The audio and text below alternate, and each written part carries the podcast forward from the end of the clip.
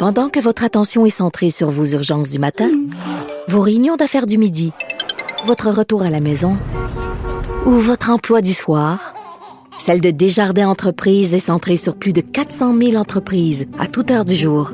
Grâce à notre connaissance des secteurs d'activité et à notre accompagnement spécialisé, nous aidons les entrepreneurs à relever chaque défi pour qu'ils puissent rester centrés sur ce qui compte, le développement de leur entreprise. Les autres.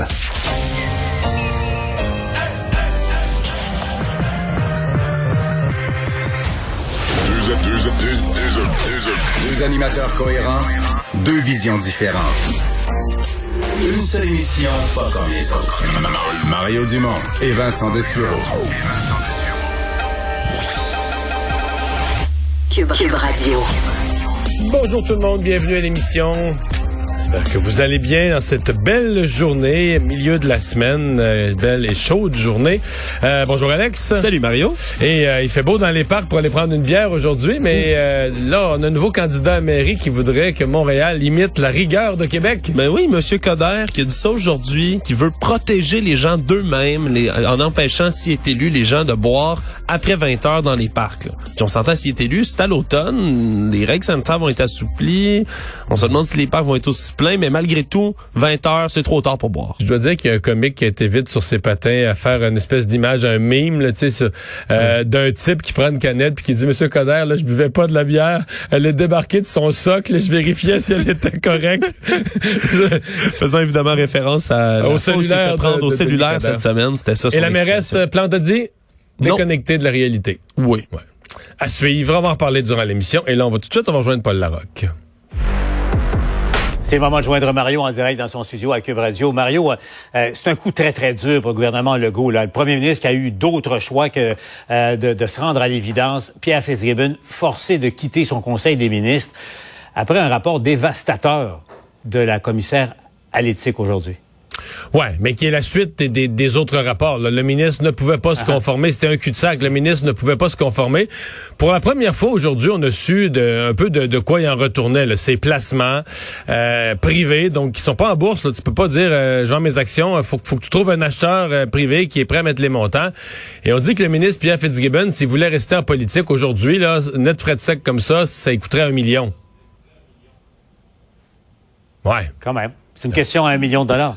Pensez Mais, bien, euh, hein? Euh, je sais pas combien euh, combien de gens euh, signeraient le deal. là. Donc euh, oui, c'est un coup dur pour la CAC. Il y a pas y a pas de doute. En même temps, c'est un le, le message est plus large. C'est quand même un ministre qui quitte non pas sur ses actions, mais sur une apparence de conflit d'intérêts. Évidemment, l'opposition se réjouit, Ouais. Euh, mais l'opposition va peut-être de- des partis d'opposition vont peut-être vouloir recruter euh, en vue de la prochaine élection des gens issus du monde des affaires qui partagent leurs convictions, qui sont libéraux, qui sont péquistes. Euh, Québec solidaire, ça m'étonnerait là, mais et qui diront ben moi dans les nouvelles conditions, oubliez-moi là, euh, pen- pensez plus à moi.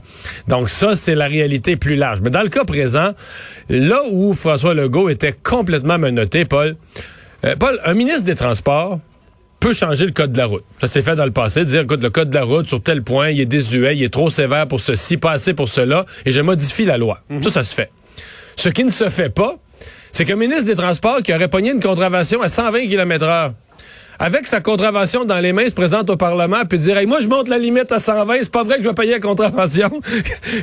Quand t'as une contravention dans les mains, il est trop tard pour changer la loi, là, tu sais, a posteriori. Et c'est exactement la position où se retrouvait le gouvernement. Même si ils ont des points valables à faire valoir sur le code d'éthique actuel. Est-il adapté à la réalité de 2021, de, de- de la volonté de recruter des gens de tous les milieux, incluant des gens d'affaires? Une fois que Pierre Fitzgibbon, lui, est condamné par un rapport du commissaire à l'éthique, tu peux plus, là. Tu peux plus commencer à jouer dans le code d'éthique puis aller corriger, aller réécrire les paragraphes pour corriger une situation existante. Faut que tu le fasses au moment où il y a aucune situation qui est, aucune situation qui est en cours. Tu le fais d'une façon théorique, tu le fais d'une façon objective pour toute autre personne venant dans l'avenir. Mais là, euh, François Legault pouvait plus le faire quand il y avait lui-même un ministre qui était, qui était coincé dans ce, dans ce piège-là.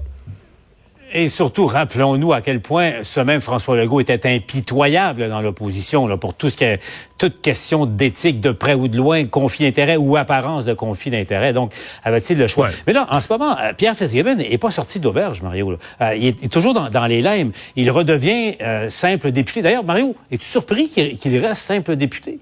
Est-ce que tu aurais pensé que tant qu'à y être, Je n'y comprends rien. Moi, je pensais qu'il allait quitter la, la, politique.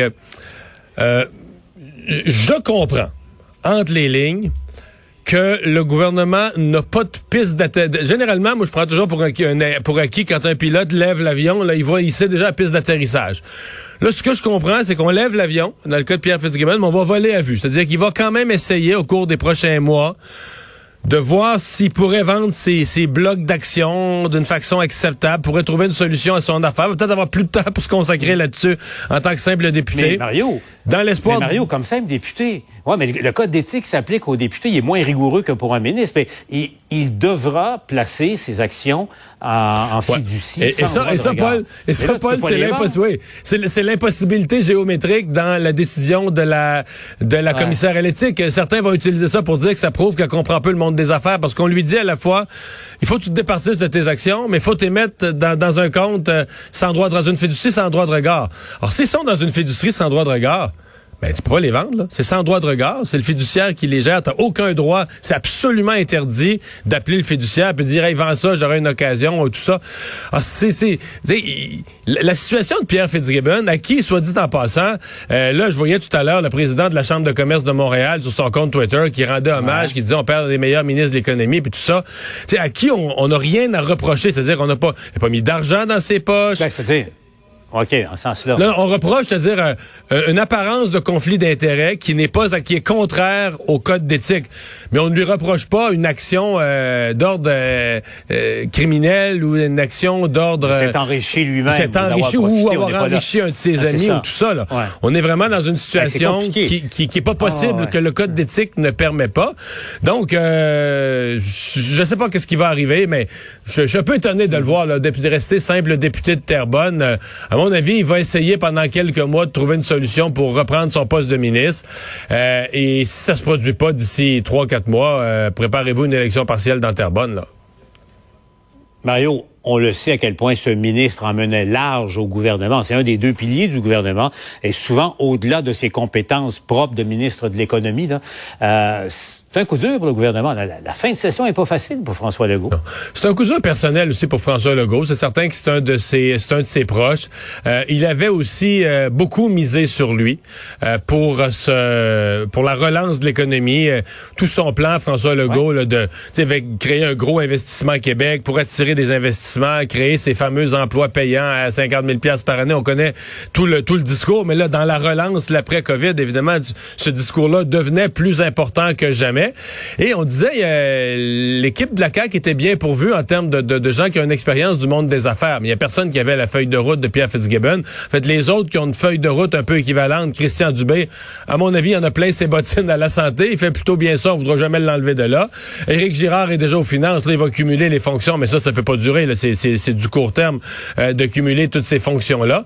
Donc, quand même, malgré qu'il y ait des gens qui ont l'expérience du monde des affaires, quand même pas si facile à remplacer que ça.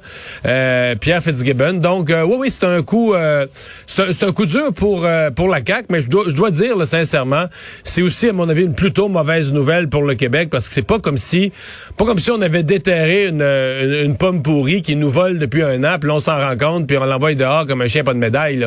C'est que c'est une situation qui traîne d'un ministre issu du monde des affaires, puis qui est pas capable de se défaire de ses ficelles, qui qui accroche les pieds et qui finit par y perdre son poste dans cette affaire-là.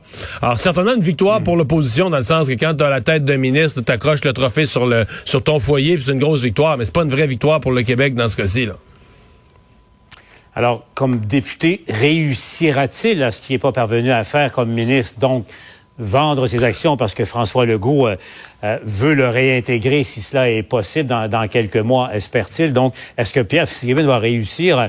Mario, je te dirais, c'est une question à un million de dollars. Attendons, attendons pour, euh, pour la réponse. Mario, je te laisse retourner à ton émission. On te retrouve au TVA Nouvelle. Au revoir.